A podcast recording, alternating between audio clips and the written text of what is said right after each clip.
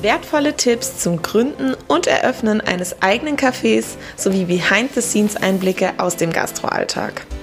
Hey, ich bin Sarah und ich helfe Menschen, den Traum vom eigenen Café endlich in die Realität umzusetzen und unterstütze Gastronomen dabei, noch erfolgreicher zu werden. Ich habe bereits ein Catering-Unternehmen und zwei Cafés eröffnet und teile in diesem Podcast sowie meinen Kursen und 1 zu 1 Beratungen mein ganzes Wissen mit dir. Ich freue mich, dass du dabei bist und wünsche dir ganz viel Spaß. Ich habe heute ein ganz besonders spannendes Thema mitgebracht und zwar geht es heute um Verhandlungen.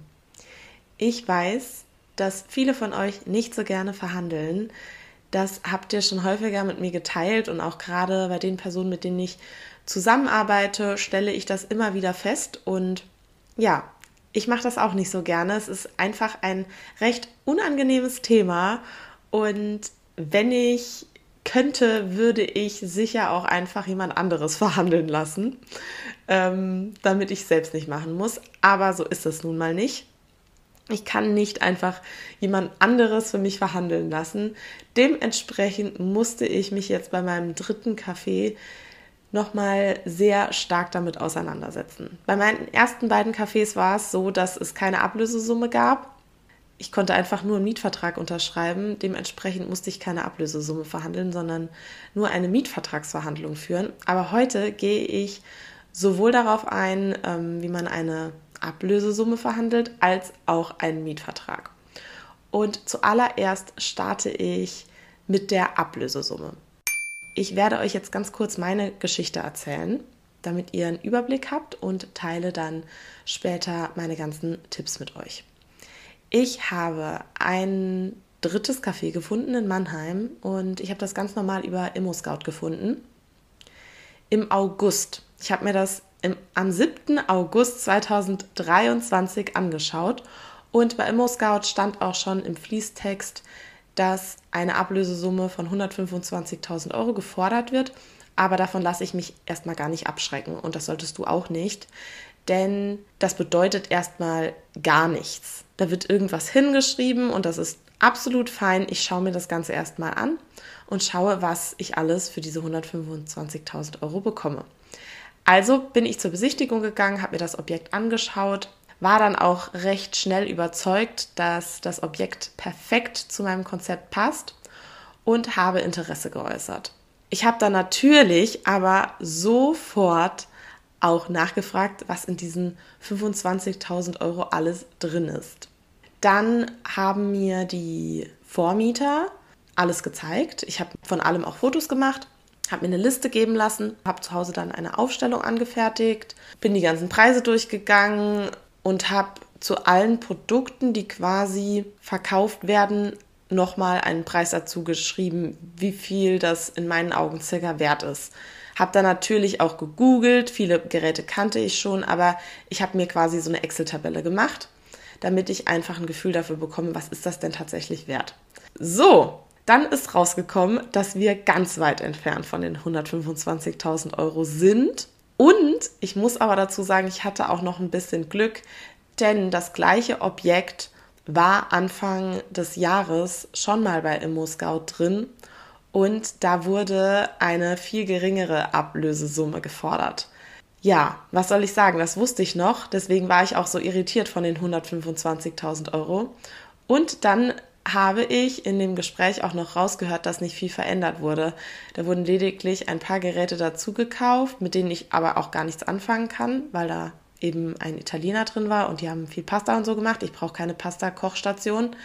Und ähm, dann war also für mich recht deutlich, okay, die möchten jetzt hier noch ein bisschen Geld mit verdienen, aber das ist das Ganze eigentlich nicht wert. Was auch noch wichtig war zu wissen, ist, dass die das Objekt quasi aufgegeben haben, weil die umgezogen sind. Und das heißt, es war natürlich dann auch recht dringlich, einen Nachmieter zu finden. Ja, dann ging es in die Verhandlung und ich habe dann auch recht schnell gemerkt, dass ich diese Ablösesumme nicht zahlen werde und nicht zahlen möchte und habe mir dann eine Strategie überlegt, wie ich das Ganze angehen will. Also ich habe mich recht schnell dann zurückgezogen, habe meinen Kaufpreis genannt. Also mir war dann klar, okay, Da wird nicht ganz fair gespielt. Das heißt, ich werde da jetzt nicht besonders freundlich in die Verhandlungen gehen, weil mir ja natürlich auch jetzt nicht so viel Vertrauen von der anderen Seite entgegengebracht wurde, sondern da ging es ja wirklich darum, mich so ein bisschen übers Ohr zu hauen.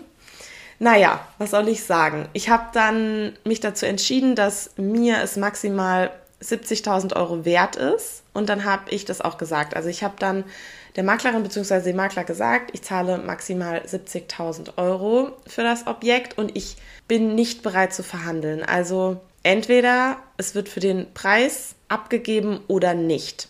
Ich habe mich dann natürlich auch recht schnell davon gelöst, denn ich zahle keine Beträge, die nicht gerechtfertigt sind.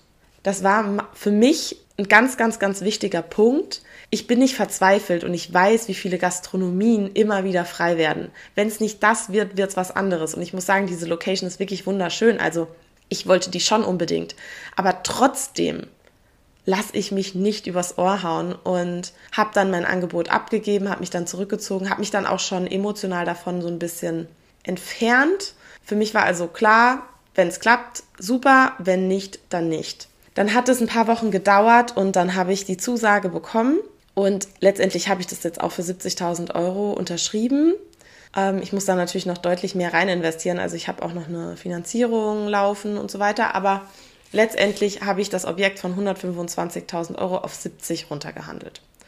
Und diese drei Dinge durfte ich dabei lernen. Also Nummer eins, die angesetzte Ablösesumme für das vorhandene Inventar wird vom Verkäufer oder der Verkäuferin immer, immer, immer höher angesetzt als die tatsächliche Schmerzgrenze. Das ist einfach so. Vor allem, wenn man weiß, dass es zu Verhandlungen kommen kann, setzt man logischerweise den Preis etwas höher an. Ich finde es auch voll in Ordnung. Ich fand nur 125.000 Euro einfach gar nicht gerechtfertigt, weshalb ich dann auch so reagiert habe, wie ich ja reagiert habe. Nummer zwei. Ich würde an eurer Stelle nicht zu viel Interesse zeigen, wenn du den Preis nach unten drücken willst, also wenn das dein Ziel ist.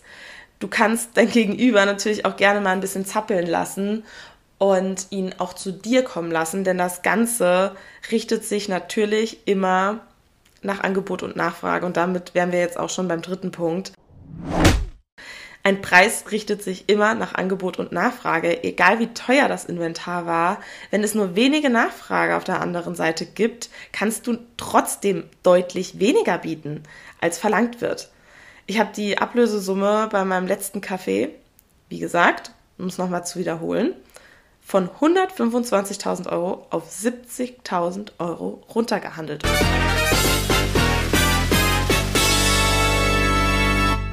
Und das ist eine Menge Geld. Deshalb lasst euch bitte nicht davon abschrecken oder lasst euch nicht von eurer Angst leiten, dass ihr das Objekt nicht bekommt. Es ist nicht so, dass in Deutschland super viele Leute auf der anderen Seite stehen, die so viel Geld zur Verfügung haben und es einfach mal so bezahlen können. Ich sage immer, also vor allem mit den Leuten, mit denen ich zusammenarbeite, sage ich auch immer, wenn ihr jetzt ein tolles Objekt findet, dann äußert natürlich Interesse und schaut, dass ihr es bekommt. Gerade in größeren Städten sind die guten Standorte schon hart umkämpft. Aber wenn da eine dicke Ablösesumme verlangt wird, dann gibt es nicht so viele Nachfrager. Genau. Und jetzt möchte ich noch zehn Tipps mit dir teilen, wie du dich auf eine Verhandlung vorbereitest. Also Tipp Nummer eins: bereite dich gut vor, kenne deine Ziele, Informationen und mögliche Alternativen, um selbstbewusster in die Verhandlung zu gehen. Selbstbewusstsein ist das A und O. Tipp Nummer zwei, höre aufmerksam zu.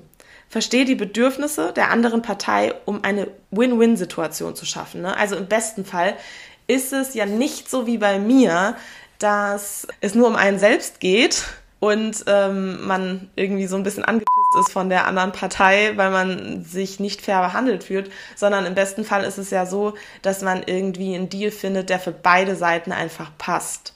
Und normalerweise führt man eben auch einfach so Verhandlungen. Also ich habe bisher, wenn ich Verhandlungen geführt habe, war es mir auch immer wichtig, dass es für beide Seiten funktioniert. Und das wirst du auch merken, wenn du halt Mietvertragsverhandlungen hast. Du arbeitest ja mit der Person noch länger zusammen. Und da sollte es im besten Fall eine Win-Win-Situation geben. Tipp Nummer drei, sei flexibel, sei bereit, Kompromisse einzugehen, um eine Einigung zu erzielen. Das habe ich letztendlich auch gemacht. Wir haben auch Kompromisse gefunden. Ähm, für beide, also beide Seiten sind Kompromisse eingegangen. Und äh, Tipp Nummer vier, setze klare Kommunikation ein. Drücke dich klar aus und vermeide Missverständnisse, um Konflikte zu minimieren. Ich finde klare Kommunikation wirklich extrem wichtig. Denn wenn du immer, ja, wenn du so zwischen den Zeilen sprichst oder viel mit den Wörtern eventuell vielleicht arbeitest, kommen deine Bedürfnisse nicht so richtig zur Geltung und das, was du wirklich möchtest. Deswegen drück dich klar aus ich musste mich wirklich sehr klar ausdrücken, weil bei mir ging es ganz viel darum, welche Sachen noch drin stehen bleiben und welche nicht. Die hätten halt am liebsten das ganze Ding einfach so stehen gelassen und wären dann gegangen. Das wollte ich aber nicht, weil ich bin keine Müllabfuhr. Ich wollte das nicht alles ausräumen und mir war halt auch klar, dass ich für vieles einfach kein Geld mehr bekomme. Das heißt, ja, ich musste hier ganz klar sagen, dass ich das so nicht übernehme. Tipp Nummer 5, nutze Körpersprache. Achte auf deine Körpersprache und die der anderen um Emotionen und Reaktionen besser zu verstehen. Finde ich einen generell wichtigen Punkt, einfach auch um sympathisch zu wirken ähm, oder auch klar zu machen, dass man selbstbewusst ist und ähm, hinter dem steht, was man auch äußert. Tipp Nummer 6, kenne deinen Marktwert, sei dir bewusst, was auf dem Markt üblich ist, um realistische Forderungen zu stellen. Ja, das ist mir natürlich recht einfach gefallen, weil ich einfach schon zwei andere Cafés habe. Wenn du mit mir zusammenarbeitest, bitte frag mich, aber das macht ihr ja auch generell, dass ihr mir immer alles schickt und ich dann auch überprüfen kann, ob so eine Ablösesumme gerechtfertigt ist.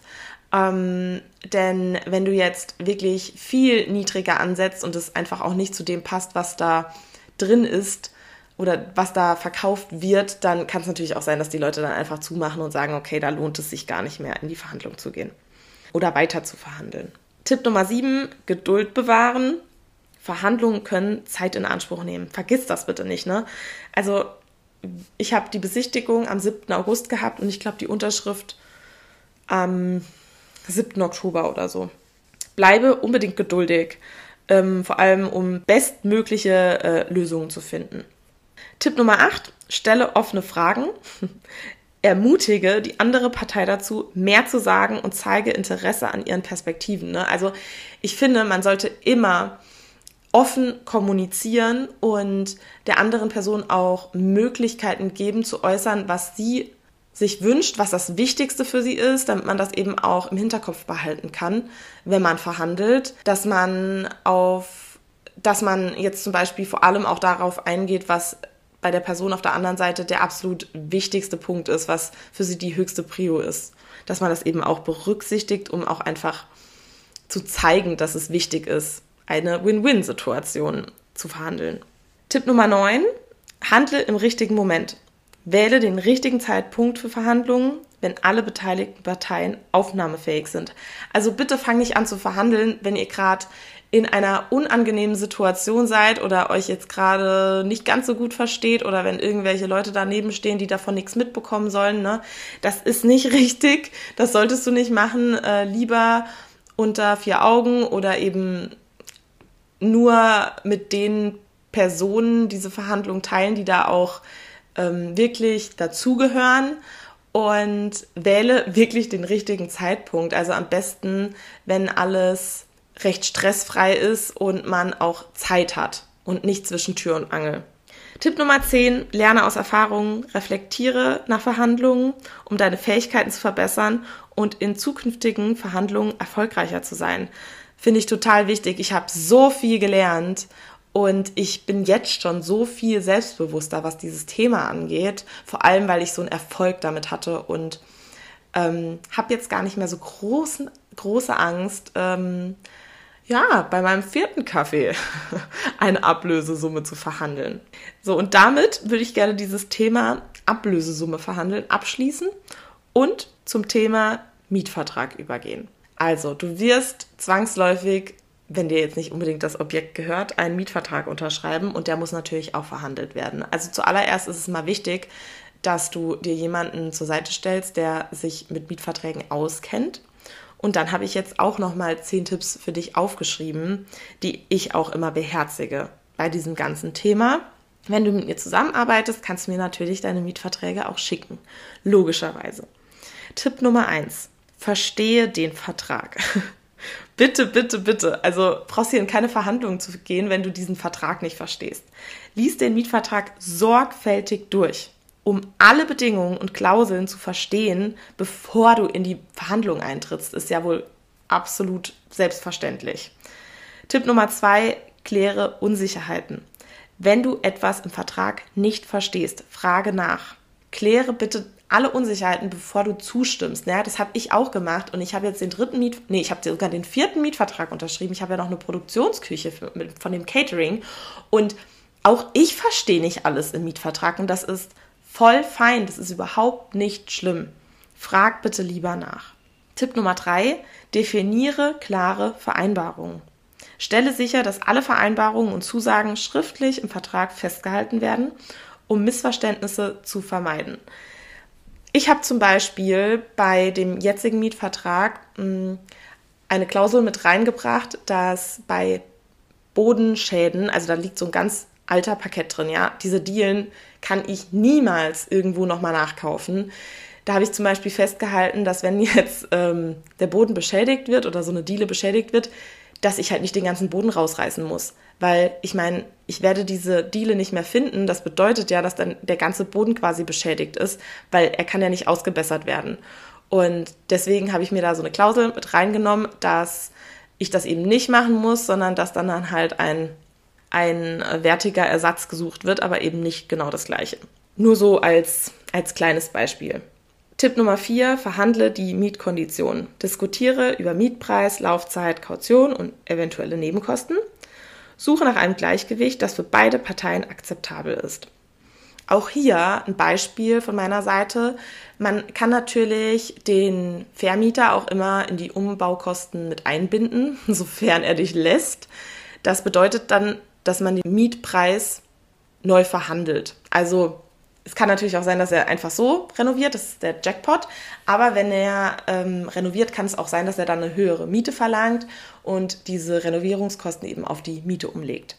Ja, also es kann natürlich auch sein, dass ihr da einfach nochmal was neu verhandeln müsst. Und ja, bezüglich Laufzeit, ich bin ein Freund davon, immer so fünf Jahre abzuschließen mit Option auf Verlängerung. Ähm, zehn Jahre bin ich eher raus, es ist mir zu lang. Und weniger als fünf Jahre wäre mir einfach zu kurz für das, was ich da rein investiere.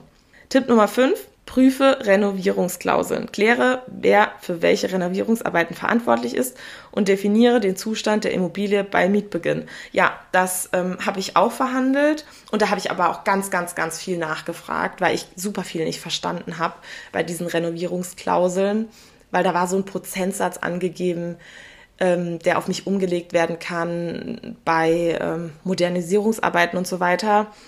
Ja, das ist eben ganz wichtig, dass du da auch wirklich schaust, nicht, dass du am Ende irgendwie riesige Kosten hast, weil du ständig renovieren musst. Tipp Nummer 6, Flexibilität bei Laufzeiten. Falls möglich, versuche flexiblere Laufzeiten auszuhandeln, die besser zu deinen Bedürfnissen passen. Darüber habe ich eben auch schon gesprochen. Ähm, du solltest natürlich schauen, dass die Vertragslaufzeit eben auch zu dem passt, was du da machen möchtest.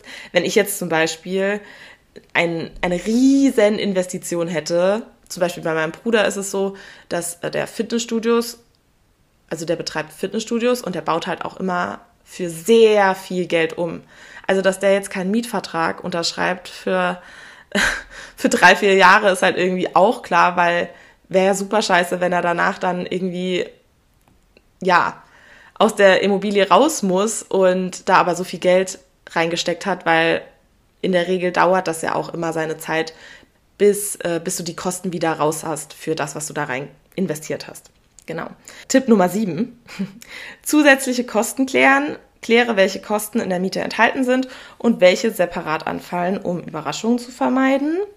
Tipp Nummer 8. Option zur Verlängerung. Wenn du an einer langfristigen Beziehung interessiert bist, verhandle eine Option zur Verlängerung des Mietvertrags. Das habe ich bei mir zum Beispiel bei allen Mietverträgen, dass ich nach fünf Jahren ähm, sagen kann, dass ich quasi verlängere, ohne dass ich gekündigt werden kann, wenn ich das Ganze frühzeitig auch ankündige.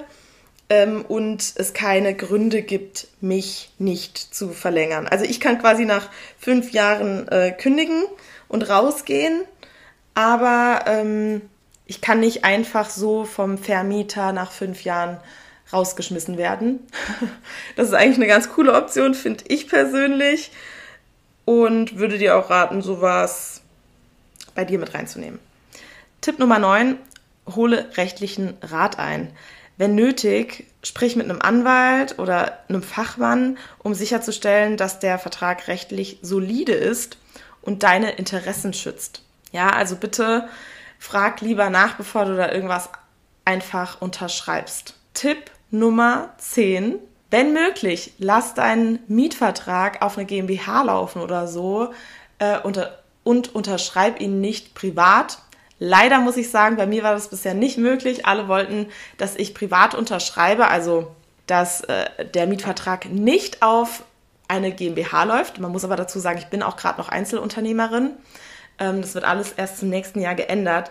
Und optimal wäre es natürlich, wenn du einen Mietvertrag jetzt zum Beispiel auf eine GmbH schreibst und wenn die GmbH nicht mehr existiert, existiert natürlich auch der Mietvertrag nicht mehr. Ähm, das wäre natürlich sehr viel einfacher, ähm, falls was passiert. Allerdings ist das meistens nicht möglich. Aber du kannst es ja mal versuchen. Ich hoffe, ich konnte euch klar machen, wie wichtig Verhandlungen sind und dass du auch wirklich in die Verhandlungen gehst und nicht einfach Ja und Amen sagst, denn das kann viel Geld kosten. Ja, ich habe 55.000 Euro gespart, indem ich in die Verhandlungen gegangen bin und einfach in diesen sauren Apfel gebissen habe, über meinen Schatten gesprungen bin und lege dir ans Herz, das Gleiche zu tun ähm, raus aus der Komfortzone, rein in die Verhandlungen, das lohnt sich immer.